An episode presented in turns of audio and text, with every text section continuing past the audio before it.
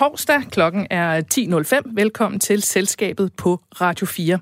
Selskabet det er programmet, hvor vi dykker ned i ugens store erhvervshistorier og sætter særlig fokus på de mennesker, der gør en forskel i dansk erhvervsliv. Med et panel af debattører, det kommer vi til lige om et øjeblik. Jeg hedder Mi Rasmussen. Jeg er journalist og selvstændig kommunikationsrådgiver. Med lidt flere ord, så rådgiver jeg virksomheder og organisationer i forhold til kommunikation, PR og forholdet til medierne. Og ved min side har jeg altid dig, Jens Christian Hansen. Sønderjyde i hjertet, må jeg hellere sige, for det glemte jeg at sige i sidste uge, hvor folk så har spurgt mig, hvor er det egentlig, han er fra? og du har jo haft hovedet ned i regnskaber og danske virksomheder i mange år. Ja, i rigtig mange år. Jo, øh, Sønderjyde af hjertet, kan du sige, det er nu godt nok 40 år siden, jeg har boet dernede, men, øh, men øh, det smitter stadigvæk af på sproget. Ja, øh, jeg har beskæftiget mig med erhvervsjournalistik nu i en 30-35 år, dels på øh, Berlinske Tiden i mange år, og dels på Jyllandsposten i en hel del år, blandt andet tre år i New York som korrespondent, så jeg har været privilegeret at få lov til at kigge topcheferne over skuldrene, og også både give ris og ros øh, indimellem. Så det er det, øh, blandt andet det her, øh, den her udsendelse øh, øh, kommer ind på.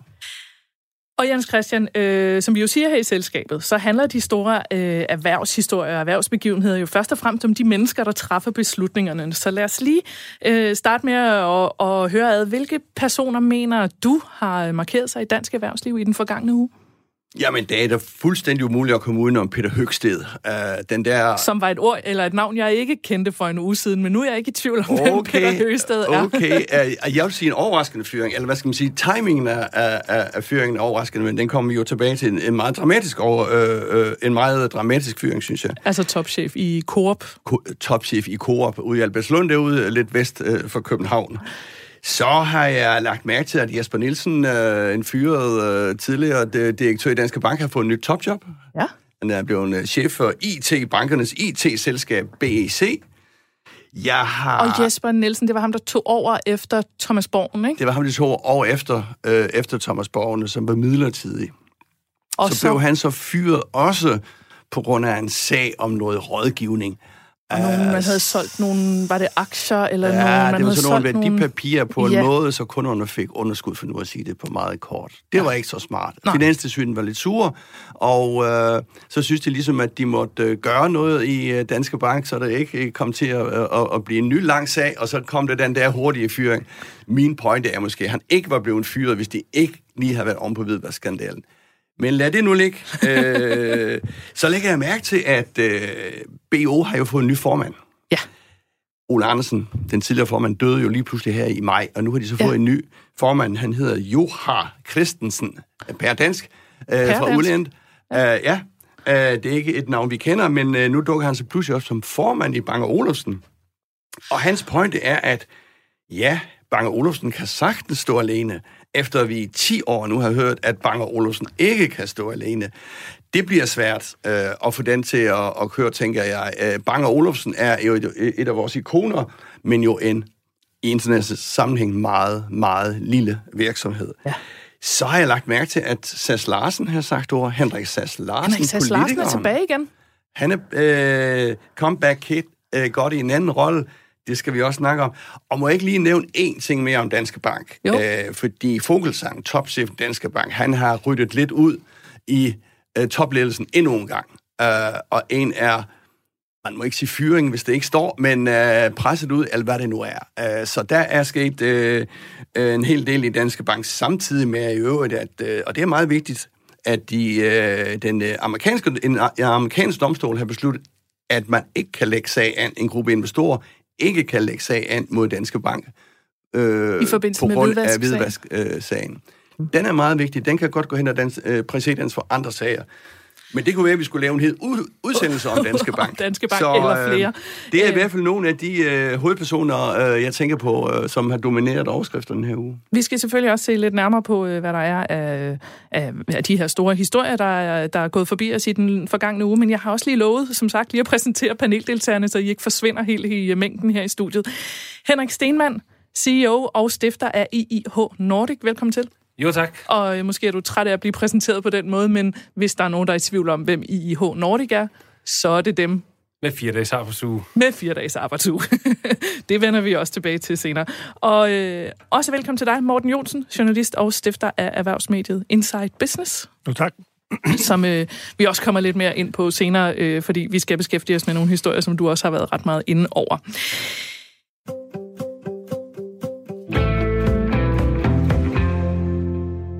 Nu var vi jo lige omkring de her mest centrale personer i dansk erhvervsliv, og jeg tænker, at der er nogle af de historier, man også godt kan folde lidt mere ud. Jens Christian, øh, du sendte en besked til mig forleden, hvor du bare skrev, hold nu op, hvor det buller og brager i dansk erhvervsliv. Øh, lad os lige få, øh, lad os lige gå lidt mere ned i øh, nogle af de sager, du øh, nævnte lige før. Jeg kan lige starte med at sige, at coop den skal vi nok komme ind på senere, så den er der nok ikke nød, øh, nogen grund til at grave sig endnu dybere ned i. Men, øh, men ham BRO, den nye BRO-bestyrelsesformand, hvad er det for en opgave, han står for?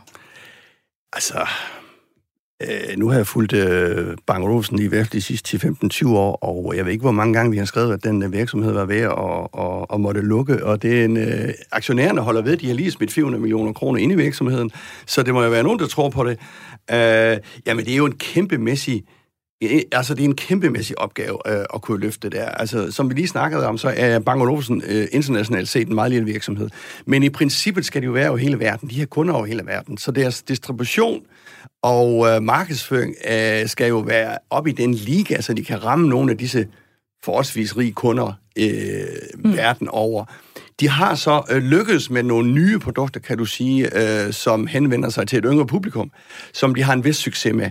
Men øh, der er virkelig, virkelig lang vej hjem. Øh, og nu kommer øh, Johan Christensen så og siger, jamen vi kan sagtens stå alene og som selvstændigt selskab.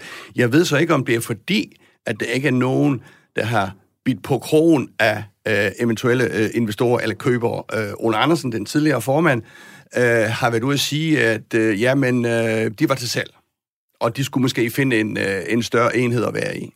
Så det er ligesom det er to øh, forskellige andre, strategier, der står. Det er virkelig noget nyt, han kommer med øh, ham, Johan. Ja, det synes jeg. Det synes jeg. Altså, jeg, jeg vil også sige, som jeg ser det, så er det her et forsøg på at få lidt ro på, fordi man netop har været til salg on and off i mere eller mindre 10 år. Og fordi det ingen køber af. Og fordi man netop har prøvet, og der var en kineser, der var tæt på, og så viste det sig, at han ikke rigtig havde pengene alligevel, og så gik det hele lidt i, i vasken.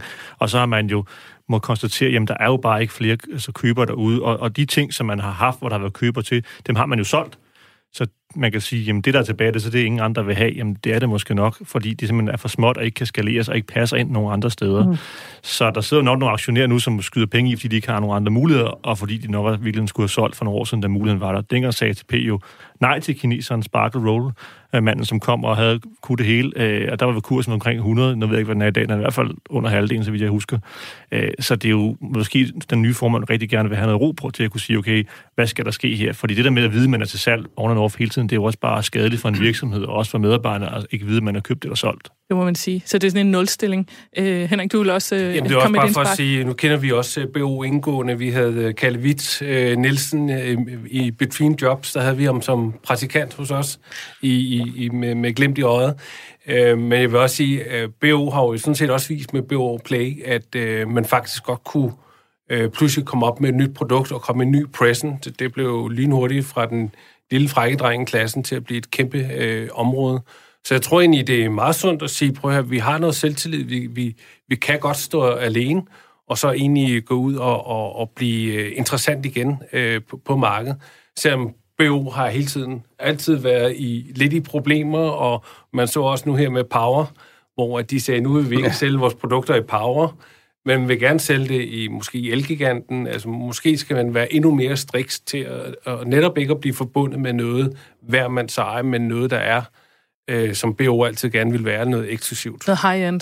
Jeg ja. tror stadigvæk, at den har den der ikonstatus øh, hos mange. Det. I hvert fald også ældre har den. Og det skal den også have hos nogle investorer. ATP er en af de større. Uh, jeg tror stadigvæk, LD er en i det. Og det, øh, jeg siger ikke, at de ene er sådan en ren og skær mecen virksomhed, men de skal i hvert fald have dybe lommer, og de skal blive der i rigtig, rigtig, rigtig lang tid. Vi skulle lige øh, kort forbi øh, Jakob Nielsens nye job, vil jeg lige her øh, til sidst... Ja, ja øh, Jesper Nielsen vil jeg bare lige øh, til sidst ind over, fordi jeg, jeg, jeg stussede over, at nu har han jo... Altså, han har jo, uanset hvordan man vender og drejer det, har han jo mistet sit job i øh, Danske Bank på grund af en skandale, der havde med, med, med hvad hedder det, kundernes penge at ja. gøre, som jo ikke... Det er jo ikke ikke nogen hemmelighed, det ikke er første gang, det har været tilfældet i Danske Bank. Når han så går videre efter en periode uh, in between jobs uh, og får job i det, der så er finans eller bankernes IT-løsninger, Øh, har han så, hvad skal man sige, noget goodwill, eller bliver der i branchen sådan ligesom set på ham som en, der har sådan et, hvad skal man sige, et grimt stempel på ryggen? Jeg tror i branchen, i den del af branchen, ja, nu skal man lige sige, den IT-central, han er blevet direktør for, det er BEC, det er sådan set det lokale bankers IT-central. Danske Bank er ikke med på den løsning der. Når det er sagt, så tror jeg, i, altså i den snævre verden der, øh, der tror jeg ikke, at han, øh, hvad skal man sige, der tror jeg stadigvæk, han har et godt navn. Han havde jo et rigtig godt navn, ikke som topchef, men som lige der under til at mm. drive mm. mange af de ting øh, i Danske Bank. Øh, så jeg tror han øh, ikke, at det har øh, skadet ham øh, så forfærdeligt meget, og øh, blev smasket op på forsiden som fyret på grund af en skandale. Nej, fordi det er I jo den, det, der dukker i, op, hvis man googler hans navn, kan man i sige. I den centrale, hvad skal man sige, i den niche øh, af finanssektoren, hvis man kan kalde det sådan. Altså, jeg vil våge den påstand, at der er mange andre i finanssektoren, der har sluppet afsted med langt værre ting, end det, han blev fyret for i sin tid. Og det har jo også vist sig den der løsning. Grunden til, at han blev tilsynet var utilfreds, var, fordi man sagde, at Danske Bank har solgt et produkt, velvidende, at det sandsynligvis vil give øh, kunderne vil tage penge på det, når alt er trukket fra osv. Det har jo så siden vist sig, at faktisk kunderne har faktisk tjent penge på det. Så det virker lidt som om, at det var lidt formanden dengang, og der er aktionæren, der har behov for at sige, mm. vi skal bare være renere rent. Der må ikke være noget som helst at komme efter. Mm. Alt, hvad der bare lugter en lille smule, det skal ud. Og, der er han så blevet, ja, og der er han ja. så blevet offret i, kan man sige, renhedens navn, på trods af, at alle, måske de fleste i finanssektoren, synes, det var altså, skyde langt over målet. Vi skal øh, lige skrue tiden øh, en uges tid tilbage, fordi øh, siden Mette Frederiksen holdt øh, Arne-pressemøde, kan man vel godt kalde det, på et Danish Crown-slagteri øh, tirsdag i sidste uge, så har debatten om tidlig tilbagetrækning fyldt, og gør det stadigvæk øh, rigtig meget i medierne. Det her, det er jo selvfølgelig et politisk emne, som jo egentlig ikke er det, vi øh, går allerlængst ned i her i selskabet. Men, øh, som du også siger, Jens Christian, så har politik og erhvervsliv det med at flyde rimelig meget sammen, især i, øh, i 2020. Øh, og spørgsmålet om tilbagetrækning har jo betydning både ude for på arbejdspladserne og spørgsmålet om, hvem der så skal betale for denne her, øh, denne her ordning. Jeg tænkte egentlig først lige at starte med dig, Henrik. Mm. Øh, du har jo stiftet i IH Nordic øh, det her bureau, der har en fire-dages arbejdsuge. Uden at skære ned på produktiviteten. Det her, det er, og så vidt jeg har forstået, også en tendens, der breder sig. Der er flere virksomheder, der begynder at Der er flere virksomheder, der begynder bølge. at kigge ind i det. Og en kommune også. De har så valgt at sige fire dages arbejdsuge, men så 35 timer. Nå, vi, vi har ja, okay. så en 30 timers...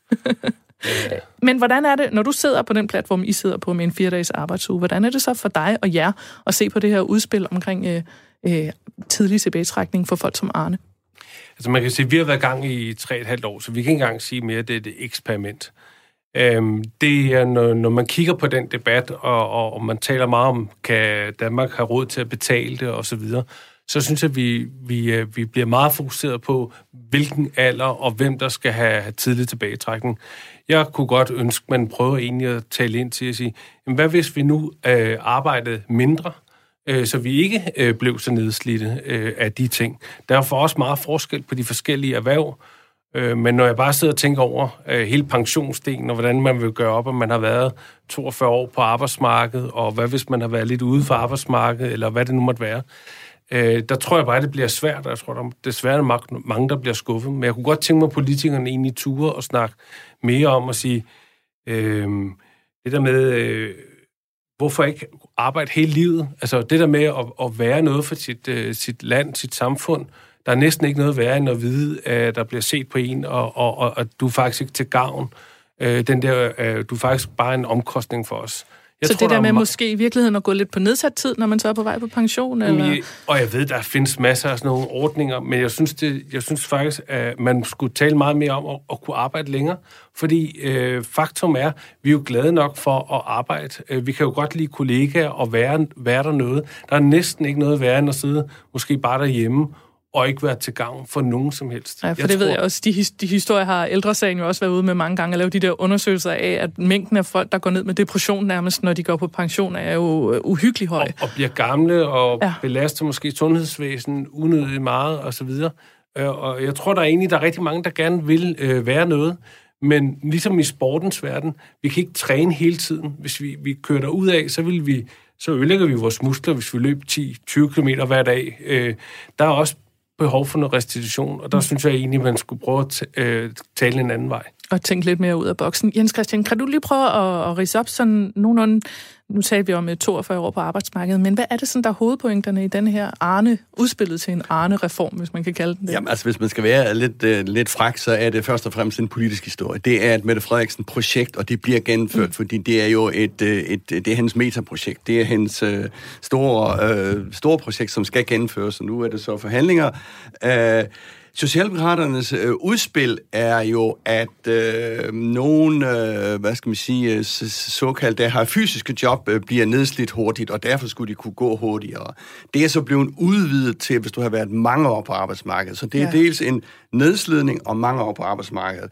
Og i korthed handler det om, at hvis man har været 42, 43 og 44 år på arbejdsmarkedet, jamen så kan man så gå øh, lidt før den officielle pensionsalder. Uh, som vi alle ved, så bliver den officielle pensionsalder jo, den er jo stigende. Jeg kan ikke lige huske tallene, jeg tror, den er lige nu omkring 66 eller 65,5 eller sådan noget. Og den stiger så op til 70. Og så er det nogen, øh, så kan man så øh, gå lidt før der. Mm. Øh, men øh, men øh, det korte og langt, det er altså det er nedslidning og lang tid på arbejdsmarkedet. Mm. Øhm, Morten Jonsen, hvordan øh, ser, så du på det pressemøde, og ser du på det udspil? Altså, hvilken betydning har det for erhvervslivet? Jamen, det sjove med sådan noget politik, det er selvfølgelig altid en ting af sådan de der store symbolske udmeldinger, men hvem skal så betale regningen? Ja. Øh, og der er jo lagt op til det, den finansielle sektor. Hvor meget koster det her? Jamen, øh, det, det er jo, altså, der er jo forskellige brancher, der skal betale lidt hver især, øh, hvor den finansielle sektor så er sat til at komme med det største beløb. Det, der jo så er interessant at se, det er, at den finansielle sektor har jo i hvert fald i den nuværende regering også noget tid for inden jo ligesom været symbolet på sådan rådighed, og, og, og alle kan jo, de langt de fleste kan være enige om, jamen de skal bare betale for kasse 1 det man jo så bare kan risikere, det er, at den finansielle sektor skal jo finansiere det her et sted fra, så hvem skal så betale? Jamen, skal det være aktionærerne eller kunderne? Der bliver det nok kunderne, og de, de får sikkert, hvad ved jeg, det kan være, deres bidrag på deres lån kommer til at stige. Det er jo nemt og hurtigere. Og, så er vi tilbage sige, ved gebyrgriben, som ja, er blevet så kan man hæve det, og det vil de alle sammen sikkert gøre en efter en, og sige, så har vi fået en undskyldning for at gøre det. Hvem rammer det? Jamen, det rammer jo typisk mange af de private mennesker, der har et hus. Men det rammer ikke typisk de stærkeste kunder, for de vil sige, at hvis I hæver min pris der, så finder en anden bank, og det vil jeg ikke finde mig i. Så det er jo nok være de mere svage kunder, som ikke har mulighed for at skifte, som så kommer til at betale regningen. Så det lyder som om, i dit univers er det her også meget et spørgsmål om at flytte rundt på nogle penge? Ja, det er jo bare som, det er jo sådan et symbol på, nu skal vi gøre noget godt. Det er også fint. Jeg siger ikke, jeg er ikke sådan, som sådan en holdning til, om folk skal have det her eller ej. Jeg siger bare, der er bare en regning, der skal betales på et tidspunkt, og det er jo fint nok at sige, at de slemme banker har haft kæmpe overskud de sidste par år, de kan godt bidrage, fordi de fik også så mange penge under finanskrisen. Ja, ja, men, men bankerne skal også hente de penge et sted fra. Er der nogen af der har et bud på, hvordan man så kunne gøre det? Hvem der, Jens Christian? ja, altså først og fremmest, så skal man jo være ærlig med at melde det der ud. Uh, altså jeg synes også, uh, som Morten siger, nu kigger vi os lidt, øh, hvem er, hvem er, hvem er, uh, hvem kan vi skælde ud her nu? Bankerne, det er et meget, meget let offer. Tænk nu, hvis de har sagt, Novo Nordisk skal betale. Altså Novo Nordisk er jo vores kæledække her. Det er også en super god virksomhed. Det er vores kæledække den lever stort set af offentlige midler, fordi alle disse mediciner, øh, de er jo med offentlige tilskud. Tænk nu, hvis man sagde, at, at, øh, at de skulle øh, betale en milliard mere, så ville det rejse sig en folkestorm, men det gør det ikke mod bankerne. Så der er meget psykologi i det, det her, er min mening. Og Mette Frederiksen, fint nok, vi skal have nogle penge, gå ud og så sige det, og så øh, lave det på en anden måde. Hvis jeg skulle knytte en enkelt kommentar, og det er jo så noget af den erfaring, vi har haft, øh, som der har undret mig øh, rigtig meget. Mm. Øh, jeg synes, man kigger alt for lidt på, hvordan tror vi egentlig arbejdsmarkedet vil udvikle sig? Fordi det er i gang med at blive udviklet. Øh, folk vil have flere forskellige jobs, de vil skifte øh, øh, rundt på jobs. Øh, der vil være flere, der vil gå selvstændigt, fordi det er nemt at, at tabe ind og ud af platformen. Det er den ene ting. Den anden ting, det er også sådan hele den teknologiske udvikling. Vi, vi, vi kigger som om, at vi øh, står fuldstændig stille, øh, men ikke kigger på, hvad sker der rent teknologisk. Hvad sker der i et, et land som øh, Japan, øh, hvor at der er en endnu større ældrebyrde? Jamen derude, der har man øh, virkelig investeret heavigt i, i teknologi, der, der faktisk hjælper med hele det her med, at, når folk skal, skal på pension, og, og, og, og folk ikke bliver nedslidte og, og så fremdeles. Så jeg, jeg savner også, at der, der er nogle andre sådan, større visioner på, på vores politikere. Og, og så er jeg jo enig i, at jeg forstår ikke, hvorfor det er bankerne, der, der, der skal betale den regning. Det, det virker lidt for, ja, let køb. Hvorfor er det ikke? Kunne det ikke have været Ørsted, eller kunne have været øh, nogle af de andre? Så, så, så, så jeg, jeg, jeg synes, jeg savner lidt, at man prøver at tænke lidt mere visionært. Altså, det er jo populisme på sådan, i sin reneste form, når man går ud og siger, at bankerne skal betale, fordi de har haft hvad, svimlende store milliardoverskud de sidste så så mange år. Ja, men det er der altså mange virksomheder, der har. Hvis man ser på bankerne sådan en efter en, hvor meget, sådan, hvad har deres afkast været? Det har altså ikke været særlig godt. Øh, og så kan man så sige, at bankerne er også blevet tvunget til at spare penge op af finanstilsynet og så videre. Der, det er selvfølgelig nemt at komme og sige, men det er bare det der med, at man, man går ud og siger, at bankerne har tjent nærmest for mange penge. Så det er der nok mange aktionærer, der vil sige, det synes de ikke, de har. De har faktisk leveret en dårlig forretning af deres penge de sidste 3-5 år, for eksempel. Så det er bare meget nemt at sige, at de har tjent 25 milliarder. Jamen, alt bliver ligesom stort, hvis man lægger det sammen. De er sådan lidt det sorte for, i, når man ser på, på dansk Det er bare nemt at skyde på dem, fordi ja. de rager en masse penge til under finanskrisen. Det hører man så også, hvor man kan sige, ja, men de der bankpakker, de fik, har det så været en underskudsforretning for staten? Nej, staten har måske virkelig tjent penge på det, eller også har det sådan set ikke været nogen underskudsforretning, når alt kommer til alt. Så det er bare, det er bare nemt, fordi alle sådan almindelige danskere hjemme ved, ved kaffebordet, de kan sige, at det var også dem under finanskrisen, der var også en masse med hvidvask og noget andet, og sikkert også noget skattely. De skal bare have med, med kødhammerne. Nu, men nu nævner I Ørsted, og I nævnte Novo Nordisk. Sådan, kunne man forestille sig, at hun stillede sig op og sagde, at altså, vi skal hive noget, øh, vi skal, vi skal lægge noget, nogle udgifter over på dem, og de skal være med til at dække denne her aftale. Er det nogensinde sket før, at man på den, den måde ligesom peger på, hvad skal man sige, private virksomheder, de der kæledækker, eller dem, oh, som skaber godt... mange arbejdspladser? Ja, det kan man godt sige. Det ved jeg godt, bankerne også er, men, men trods alt øh, har de ikke... lidt et sort stempel, ikke? Jo, du har jo selskabsskatten, for, altså for nu at tage noget meget enkelt nu. Du har jo selskabsskatten, og det er ikke fordi, jeg tror, at selskabsskatten skal op, for den er også øh, afhængig af international konkurrence og sådan noget. Men, men øh, der kan man jo bare lægge 2% på, øh, eller hvad ved jeg, hvad det nu passer til de 5 milliarder til, mm. til at finansiere det, så er det jo hele erhvervslivet, der kommer til at betale, og man kan lave en masse på fradragssiden for erhvervslivet osv. osv. Så man kan sagtens brede det ud med en bred pensel, øh, hvis det er det, man mener, at det erhvervslivet, som tjener så mange penge, det, det skal betale. Det er også bare lidt, undskyld, det er bare sådan lidt specielt signal at sende det med, jamen vi kan ligesom udpege ligesom en branche, som vi synes, de søndebukser, de skal have nogle tæv, ikke? apropos det, hvem er så næste gang? Det er så ikke Novo Nordisk, fordi de, de er de flinke i klassen, og Ørsted også ja. fine, og Is og Åse grønne, men alene det med, at man får politisk hold kan tage en branche og sige, de skal betale den her, det er jo også lidt specielt, man gør det, og det sender også nogle, lidt nogle sjove signaler. Men også meget socialdemokratisk, ikke? Jo, jo, og det er jo det, vælgerne vil synes, det er fantastisk. Men er der ikke et eller andet også øh, i hele det her, hvor øh, øh jeg tænker, øh, den der åbenbaringhed, der var under og har været, og vi er stadig i corona-delen, med nu kan vi arbejde hjemmefra, og folk har været glade, og, og pludselig har der været, der, der, der, der, der har været sket noget, og, øh, og selvfølgelig er der nogen, der er blevet ultra hårdt ramt, det, det er jeg med på, men der er faktisk rigtig mange positive signaler, direktør, der var ude og sige, at det har jo ændret sig, og vi har fået et helt andet syn på ja, hjemmearbejde og en masse andre ting. Og jeg tænker bare, den åbenbaring, den har, den har vi for eksempel fået i lang tid før, men kunne der ikke være mange andre ting, der kunne give den her øh, sådan åbenbaring i, i, i, i det her? Øh, jeg synes, vi er inde og symptombehandle mere end, end at prøve at gå til kernen. Altså dem, der har et nedslidende job, skulle man øh, pålægge øh, virksomheder i højere grad, at folk kunne blive uddannet. Fordi det her, det kommer til at ændre sig hele tiden.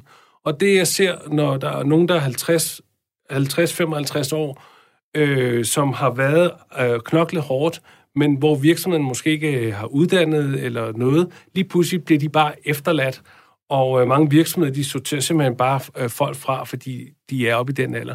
Og der synes jeg heller, man skulle prøve at tale om, hvordan kunne man sikre sig, at buschaufføren, rengøringshjælpen, socialassistent osv., at de faktisk har mulighed for at tabe ud af samfundet og tabe ind igen. Det synes jeg er en meget mere sund holdning, end Og med det mener du sådan om, at holde pause i sit arbejdsliv, eller hvad? Ja, øh, og, og egentlig give muligheden, altså viden er jo ikke øh, kun forlagt på, at man skal gå på universitetet. Viden er jo tilgængelig over alt, på, på alle mulige kanter, og man kan lære på mange måder. på ikke at være en tyk bog, det kan være med video og lignende øh, ting og sager. Og der synes jeg, at man er inde ved kernen, for folk vil gerne øh, antager, at mange vil gerne klare sig selv, eller øh, øh, og, og, og kunne skabe deres egen virkelighed i en eller anden grad, i forskellige niveauer.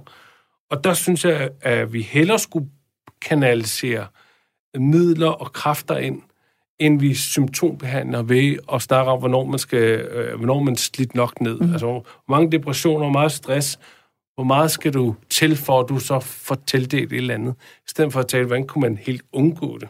Og der men, er jo nok ikke... Hvem er mand, det, Henrik, vi, har ikke, vi har desværre ikke mere tid, fordi Nå, okay. jeg vil bare sige, jeg tror bare heller ikke, der er nogen, der er i tvivl om, at, øh, at sådan en klassisk øh, øh, slagterimedarbejder ikke findes på samme måde om 50 år. Så måske giver det meget god mening øh, at se lidt på... Øh, tænke lidt mere ud af boksen, øh, som du har nævnt af flere omgange. Vi får se forhandlingerne om tilbagetrækningsreformen går i gang meget snart.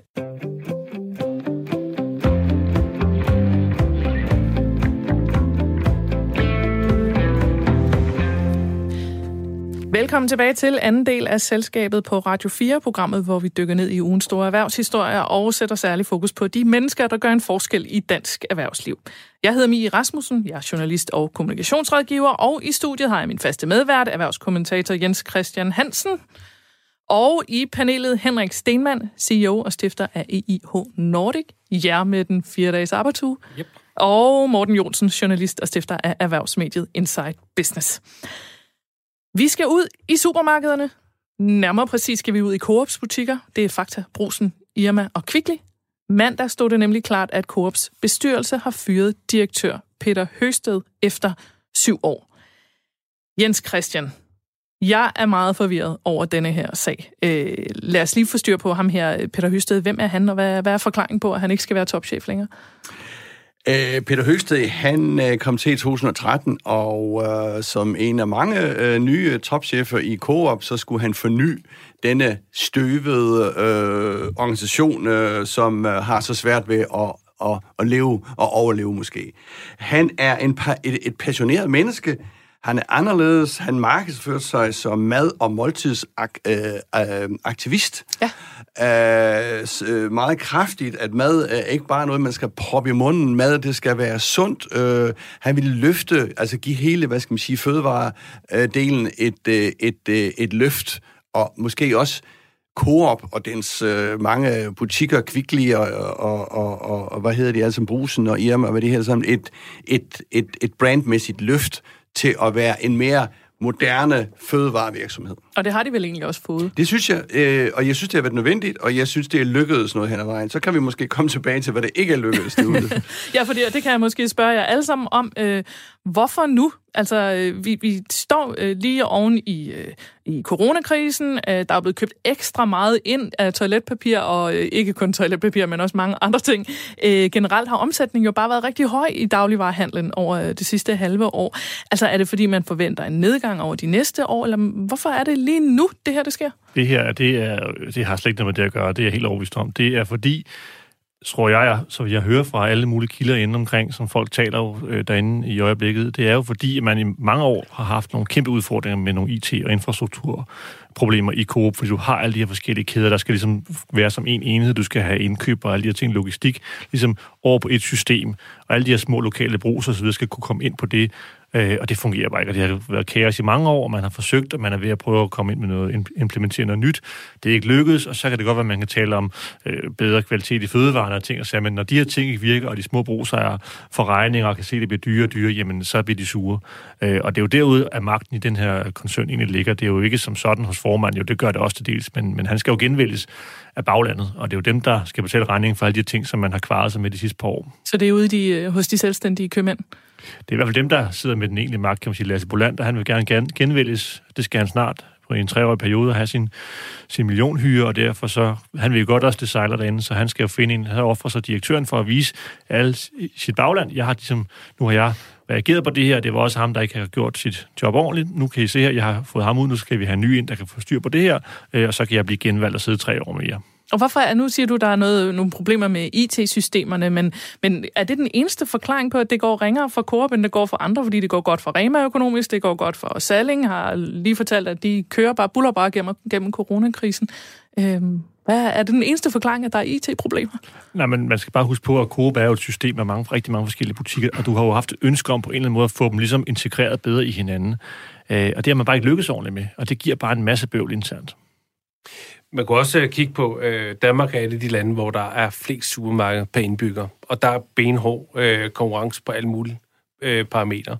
Hvis vi kigger også ud fra en, en digital virkelighed, så må vi også øh, sige, at Selling Group, øh, for at tage dem, er i den grad nogle af dem, som øh, har, har været digitalt dygtige, øh, og, og er det stadigvæk, og så har de selvfølgelig også øh, konkurrence fra, fra, fra nemlig med, med online øh, Øhm, og det tror jeg også, at med den, øh, øh, den fokusering, der har været på, jamen Selling Group, de er gode til at tjene penge, øh, og hvis man kigger mod Dagrofa, øh, der har de lidt de samme udfordringer, som, øh, som øh, Coop har. Jeg tror, behovet for at få en anden CEO ind, det tror jeg egentlig også er noget med at sige, øh, tror vi, at der kommer mere øh, online-handel? Tror vi, at vi skal digitalisere endnu mere? Og der tror jeg, at der at Peter Høsted har sat ind i en rigtig god agenda med, øh, med, med vores madvaner. Men jeg tror, vi skal et step højere op og kigge på, øh, hvad er convenience endnu mere, og, øh, og hele den digitale del af det. Vi så, da da der var SARS i for eksempel Sydkorea, øh, der køb, øh, det, det var det samme level som i Danmark, der købte cirka 3% ind regelmæssigt øh, dagligvarer. Efter SARS-udbruddet, så steg det tal til 15 procent, og det har så været vedvarende. Jeg tør slet ikke tænke på, hvor meget det er nu her efter corona. Og jeg tror, vi vil se nogle af de samme tendenser hjemme. Og spørgsmålet er så, hvor godt er øh, Coop øh, med Irma og Superbrusen og Kvickly og så videre fakta, hvor, hvor, hvor godt, at de egentlig rustet til den digital kamp, der også øh, står der set fra, fra vores stol. Og Henrik Stenmann, måske skal jeg også lige understrege for lytterne, at det, øh, det som de faste nok er klar over, det er, at du faktisk har været i detailbranchen før, øh, og sammen med øh, ham, øh, hedder han Stefan Plenge, der har nemlig .com. Ja, det var så ikke, jeg havde ikke noget med, med nemlig.com at gøre, men, men uh, tilbage i 1999 startede vi den uh, online supermarked, der hedder Intervar uh, sammen. Det så det er derfor, du har en hel masse viden omkring det? Det er i hvert fald en, en interessepunkt, fordi jeg egentlig uh, håbet på, at folk de vil handle noget mere online. Uh, men der går noget tid. Uh, der skulle bare en corona til for at se en udvikling. Ja, det er jo stadigvæk, øh, stadigvæk selvom der er flere, der gør det, stadigvæk en, en brøkdel af dem, der køber ind, som køber ind på nettet. Øhm, må jeg lige høre, fordi jeg vil øh, prøve at bevæge mig ind på det her med øh, bestyrelsesformandens forklaring på, hvorfor øh, han har fyret øh, Peter Høsted her. Han siger, øh, vi skal forberede os på en fase, hvor effektivisering, omkostningsbesparelser og styrkelse af lavpriskoncepterne mm. bliver afgørende. Altså, øh, han henviser til finanskrisen, og det er vigtigt at satse på lavpriskoncepter, fordi folk begynder at købe mere lavpris, når de er i en krise. Det er altså trods alt 12 år siden, der var finanskrise. Øh, jeg er blevet ældre, vi er alle sammen blevet ældre, det er nogle andre generationer, der køber ind nu. Kan man, det er måske et ledende spørgsmål, men kan man lave sådan et lighedstegn mellem de to kriser og bare regne med, at folk de bare begynder at købe lavpris nu? Nej. Altså, der er jo flere veganere, der er flere flexitarer, der er en meget mere fokus på bæredygtighed og så videre, ikke mindst i Coop. Altså, hvis man skal sige det meget øh, kort, så synes jeg, at formanden er lidt i panik. Øh, nu skal de så lave strategiændring, og nu, skal, nu, nu hedder det drift, drift, drift, og det er givetvis noget af det, som Morten snakker om, øh, så IT-siden øh, skal på plads, og så skal de selv, lidt for enkelt sagt, altså, madvarerne skal være dårligere. De skal vel være billigere øh, øh, i, øh, i Coop, ikke? Øh, øh, fordi at øh, øh, øh får man regner med, at vi lægger vores forbrugsmønster om, men det er jo ikke lige den tendens. Øh, jeg ser derude, du er selv øh, øh ind på øh, veganer og, og hvad ved jeg, og nye måder øh, at købe mad ind på. Øh, så jeg synes, formanden, øh, altså jeg ser det som et panisk øh, træk, og så er vi tilbage ved det, at det helt store problem ved Coop, det er at have været det i 20, 30, 40 år. Det er et ejer- og ledelsesproblem. Ja, det er jo igen den her med, når sådan nogle ting opstår, som er, hvor der skal in, øh, investeres i nogle ting, noget IT, at man skal bygge om på et system, der i virkeligheden ikke virker i forvejen. Hvad gør man så? Det koster nogle penge. Hvor skal de komme fra? Og du har jo ikke som Selling Group en, en rig ejer bag, der kan ligesom sige, så, så gør vi de der, der. Du har ikke sammen. Du er på en eller anden måde bundet på hænder og fødder i det her. Især når du har nogle ejere, som jo ikke synes, det er sjovt at skulle op med nogle penge. De, de lever af det her. Øh, så det giver bare nogle, en farlig masse gnidninger, og det er også derfor, man må sige, hvem er det en, der bestemmer i den her koncern? Er det virkelig en Lars Bolander, eller er formanden, eller er han bare ude på ligesom at, at sikre sig selv tre år mere ved at tage det her lidt, lidt drastiske skridt, hvor det jo, den forklaring, der kommer, er de fleste nok enige om, det er jo lidt en søforklaring. Altså lavprisvarer, og det er det, vi skal satse Jamen, på? det er jo den der med døden skal jo have en årsag, og det er jo, han, han prøver jo at redde sig selv, og det er sit honorar de næste tre år frem. Altså, jeg, personligt tror jeg ikke på, at det er lavpris. Øh, vi står i en helt anden situation end, end øh, finanskrisen. Det er, det er en sundhedskrise. Øh, vi er blevet opdraget med, at nu det mad, vi spiser, det vil vi. Øh, det må godt være en vis kvalitet. Øh, kvalitet. Øh, så øh, jeg synes, der kan være lidt farligt. Øh, jeg, øh, man kan næsten betragte det som at være Fona, hvor man både vil være en hi klub og man også vil være en, en elgigant eller en power. Øh, man står sådan lidt midt i det hele et vadested. Øh, øh i min optik, så bør man meget mere fokusere på, jamen, hvad har vi set om øh, hele den tendens med madudbringning øh, og, og med måltidskasser og lignende den, hele den convenience-del, der, der er. Og, og så tror jeg også, og det gælder ikke kun for Coop, det gælder for detailbranchen i det hele taget. Jeg tror, at tiden er kommet til at holde op med at, at tale business case og return, og nu skal der tjenes penge. Jeg tror, det handler i høj grad om at, at gøre det rigtige. Øh, og med det rigtige, det er simpelthen at sige, hvad tror vi på bare en 3-5-årig, 10-årig sigt, at vil være det rigtige at gøre. Og, og, og, og, og det er helt klart, øh, øh der oplever jeg, at rigtig mange virksomheder, de, de skal være på, at det ikke bliver øh, krone for krone.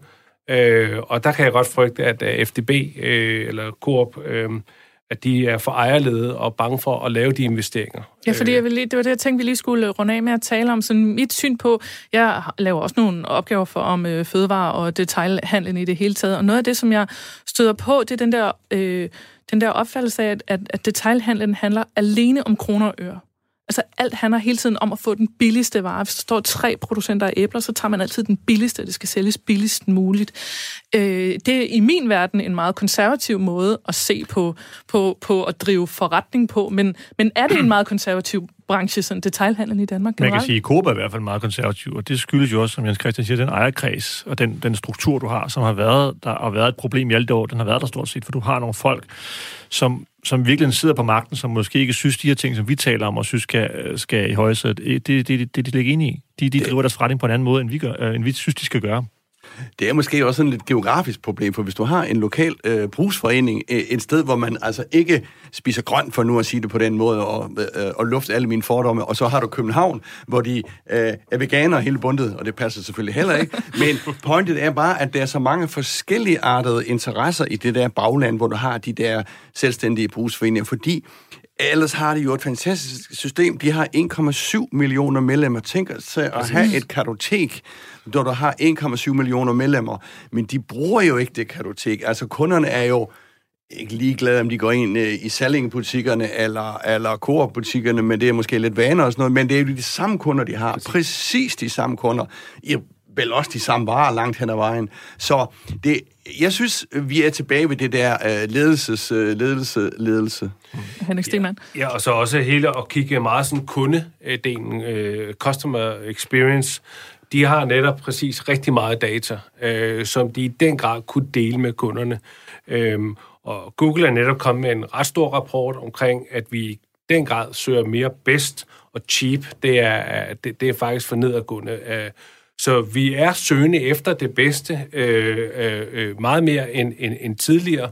Øh, det handler ikke kun om, at det skal være billigt, og det er selv Amazon og andre har været ude og proklamere, jamen det handler ikke kun om at være det billigste, det handler faktisk også om at, at, at give noget kvalitet. Og det, det, det jeg tror, vi øh, øh generelt er vi mere fokuseret på kvalitet end på, på, på mængder. Det er jo også det, alle forskere siger. Og man kan sige, at der kommer også til at ske noget omkring detailhandlen, fordi alle kan fornemme, hvordan Amazon står under dem i nakken. Der er ingen, der ved, hvornår Amazon kommer ind på det danske marked, men uh, Coop har også forsøgt at ruste sig og har lavet en ny uh, eksklusiv, eller hvad hedder sådan en, hvad hedder en kunde? Prime. Coop Prime, en ja. kunde, hvad, hvad kaldes sådan en kundeordning? Kunde, Kundeloyalitetsklub. En loyalitetsklub, yes. Så men, det er helt sikkert noget, vi kommer ind i Men Henrik, nu er det jo jobledet derude i... Uh, hvad er det ude for dig? ja, men jeg, jeg, jeg er rigeligt tilfreds. Okay. Jeg, jeg tror også, de har mere end fire dages arbejdsuge hos Coop.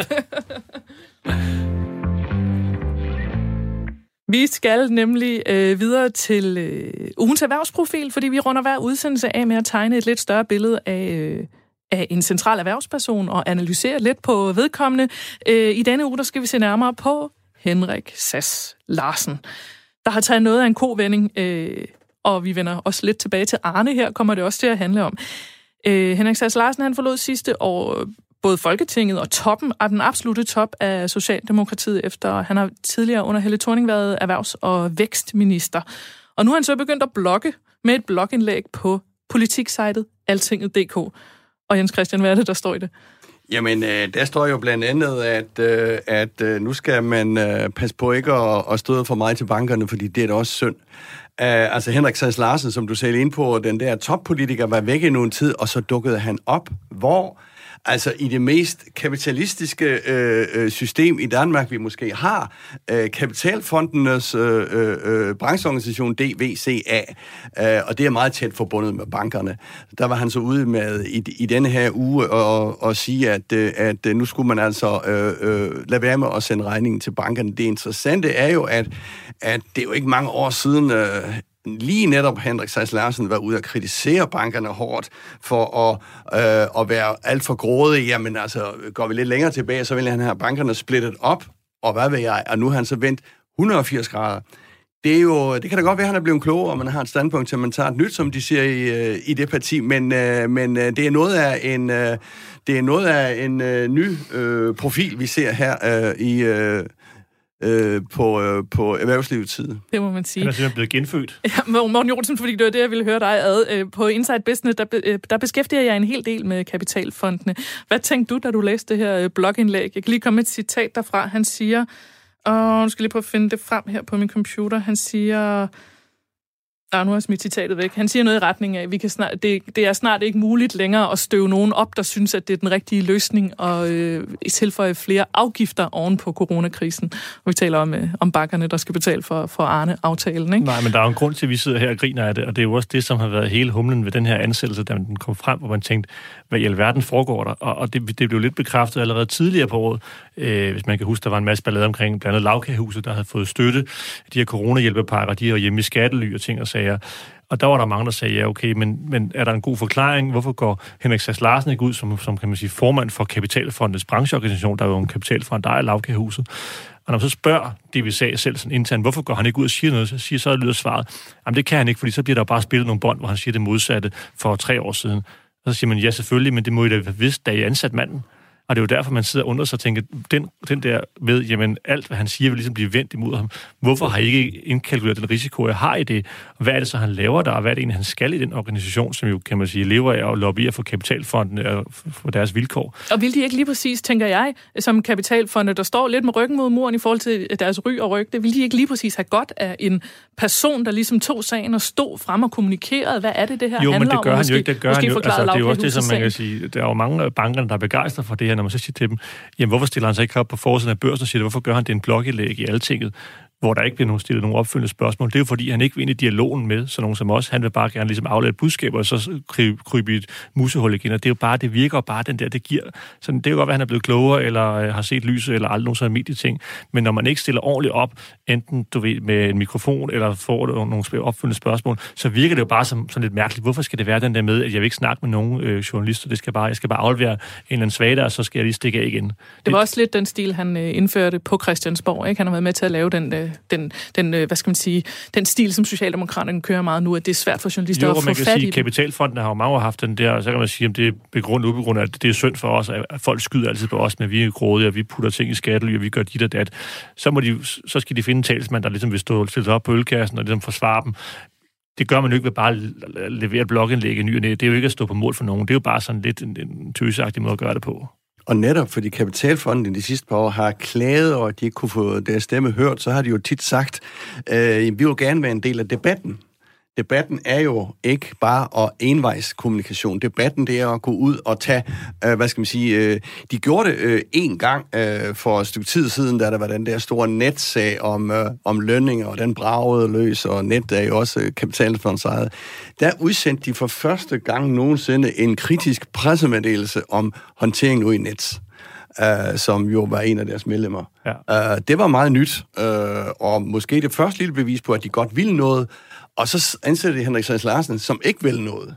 Så det er sådan noget modstridende, øh, øh, synes jeg, modstridende oplysning. Jo, og alene da han bliver ansat, så få måneder efter, der er der kapitalfonden, holder hvert år sådan en kæmpe kalas over på noget Hotel Heslet i Nyborg, hvor de alle sammen kommer, og alle deres rådgiver kommer, og alle deres investorer kommer, hvor man møder hinanden, og der er stand-up og fri bar og hele baduljen. Og alle forventer jo, at Henrik Sass Larsen er lige blevet ansat få måneder forinden. Han er godt nok ikke startet nu, han starter 1. januar. Han kommer nok lige, fordi det er der meget god stil i at komme og vise fladet. Han var der ikke. Og så, så går, og det der snakker begynder at sige, hvorfor er han der så ikke? Altså er det, fordi han ikke tør at møde folk, er han bange for, at der kommer journalister? Hvorfor stiller han ikke op? Altså det ville da være meget almindeligt, hvis man startede som ny mand, og man lige ikke har noget andet at tage sig til, som man ikke havde. Hvorfor kommer man så ikke lige og viser fladet? Det gjorde han ikke. jamen er det fordi, han igen den der med, at han vil ikke møde folk, altså han vil ikke ud og snakke med nogen, han tænkte, hvis der kom nogen fra TV2 News eller Inside Business, så vil vi hellere holde os væk. Det virker bare mærkeligt. Men er der egentlig nogen, nu har du masser af, af, af ting at kunne nævne omkring, hvordan, hvordan øh, Henrik Sass så ikke ligesom står i medierne og forklarer øh, øh, kapitalfondenes arbejde osv. Er der, er der, har, har, deres, har, har deres holdning til ham ligesom ændret sig? Er det dit indtryk, efter han er startet? Eller synes man stadigvæk, om det var lige præcis det, han blev hyret til? Jamen, jeg tror, at kapitalfondene er jo måske lidt naive i den tankegang at tro, jamen, han har jo siddet tæt på Mette Frederiksen så mange år i det politiske system. Han kan, han har nogle kontakter der. Vi skal ligesom gå vi skal ikke ud og lave en masse larm, vi skal ligesom gå af de stille veje, tage nogle kopper kaffe i fortrolighed med politikerne og påvirke dem på den måde. Og det er selvfølgelig også fint nok. Men det er jo klart, når der er en sag, for eksempel som med Lavkagehuset, hvor de alle sammen står til følelse, at det var noget værre, Pjat, og de var jo blevet hængt ud og bla bla bla. Det er jo klart, når deres direktør så ikke kan stille sig frem og lægge, kan man sige, deres holdning frem og forklare, hvad deres mening egentlig er, at de synes, det var uretfærdigt, jamen så er det jo klart, så begynder man også internt i den organisation og i bestyrelsen at sige, jamen hvorfor har vi en hyret overhovedet?